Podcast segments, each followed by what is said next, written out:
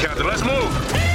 ABC Thursdays. Firefighters, we're family. Station 19 is back for its final and hottest season yet.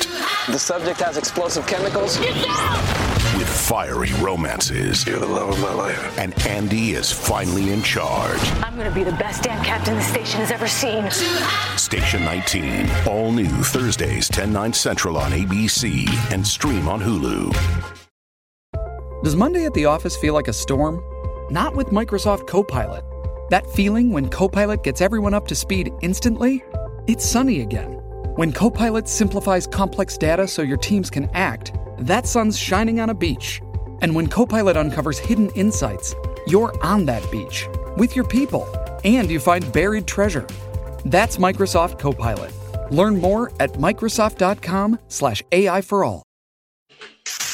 New, new, new information, is a My Talk Dirt Alert update. A quick look at what's happening in entertainment I'm gonna need everything, all the info you got. on My Talk. My Talk. Come on, you guys, give me all the dirt.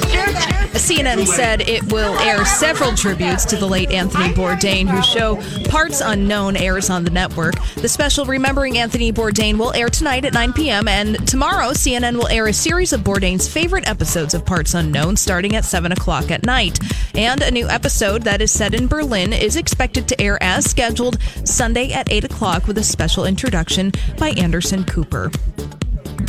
And HBO has given a pilot order to a Game of Thrones prequel series. This is one of the five Game of Thrones projects that have been in the works at the network and taking place thousands of years before the events of Game of Thrones. This show chronicles the world's descent from the golden age of heroes into its darkest hours. So just a pilot, but see if HBO wants to pick it up for series. And Matt Lauer will be allowed to keep his ranch in New Zealand after a government agency said today it did not have sufficient evidence that he had breached a good character test for foreign property buyers.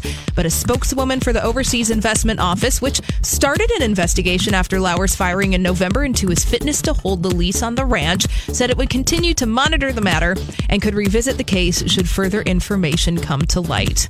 And finally, if you're in for a new movie at the box office this weekend, you can check out Ocean's 8. It's in theaters right now.